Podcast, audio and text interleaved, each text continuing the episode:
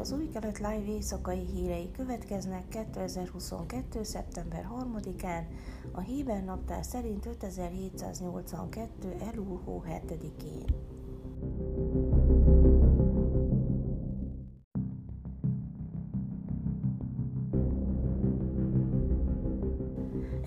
Független német alapítvány új felmérése szerint a németek több mint egyharmada úgy gondolja, hogy Izrael palesztinokkal szembeni bánásmódja lényegében megegyezik a holokauszt idején nácik által zsidók ellen elkövetett népírtással. A Bertelsmann Stiftung által végzett több ezer izraeli és német bevonásával végzett széleskörű felmérés többnyire az országok közötti kapcsolatokat vizsgálta, de felmérte a német közvélemény antiszemita és előítéletes nézeteit is. Amit Izrael állam tesz ma a palesztinokkal, az elvben nem különbözik attól, amit a nácik a harmadik birodalomban tettek a zsidókkal kijelentésre. A válaszadók 36%-a azt mondta, hogy egyetért vagy határozottan egyetért, míg további 25% azt mondta, hogy nem tudja. Csak 40%-uk nem értett egyet, vagy egyáltalán nem értett egyet a kijelentéssel. Egy másik kérdésre válaszolva a német válaszadók 24%-a szerint a zsidóknak túl nagy befolyásuk van a világban. 62%-uk nem értett egyet, a többiek pedig azt mondták, nem tudják.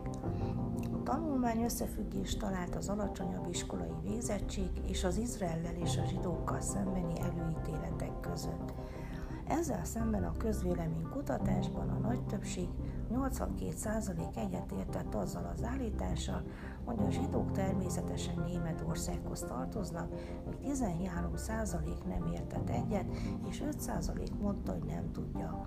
A pénteken közé tette 2021-ben végzett felmérésben 1270 németet és 1370 izraelit kérdeztek meg különböző kérdésekben egymás országairól, valamint a holokauszt szerepéről a kapcsolatokban.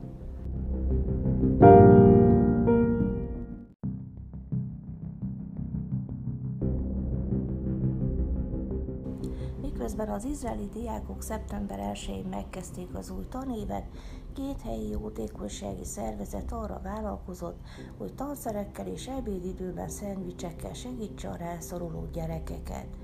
A nevelt izraeli jótékonysági szervezet naponta több mint 11 ezer szendvicset oszt szét a gyerekek között, száz településen az ország iskoláiban, a minden nap elfogyasztott áruhát egyszer, azaz 10 órai keretében. Egy másik helyi jótékonysági szervezet, a Keresztények és Zsidók Nemzetközi Szövetsége egy olyan program élén áll, amely biztosítja, hogy minden izraeli diák rendelkezzen a tanévhez szükséges tanszerekkel. A program keretében 1500 utalványt osztanak ki egyenként 300 sékelért, amelyeket a Krávic irodai és iskolai ellátási láncnál lehet felhasználni. A Ránánái székhelyű nevetnél jelenleg további 20 ezer diák van várólistán, akiknek szendvicsre van szükségük, az adományozók felkereshetik a nevet weboldalán, hogy szendvicset adományozzanak a gyerekeknek. Rottem József Gélándi, a nevet vezérigazgatója szerint a szervezet szolgáltatásai iránti kereslet messze meghaladja azt, amit kínálni tudnak, és minden évben rengeteg kérést kapnak az igazgatóktól és tanároktól, hogy még több tanuló segítsenek.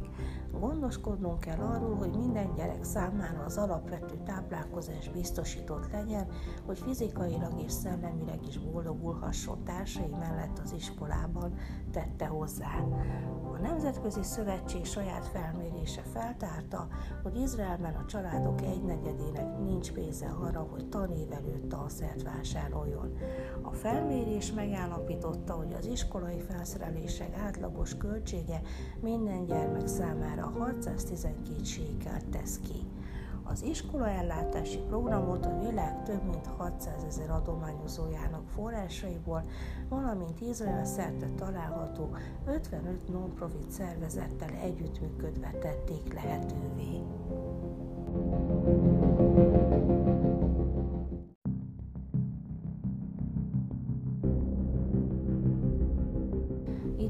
Időjárás. Vasárnap napos idő várható Jeruzsálemben 31, Hajfán 27, Ejláton 39, még Ásdodban 29 és Tel Avivban 30 fokra lehet számítani. Ezek voltak az új kelet live hírei szombaton. Shavuot Tov! thank you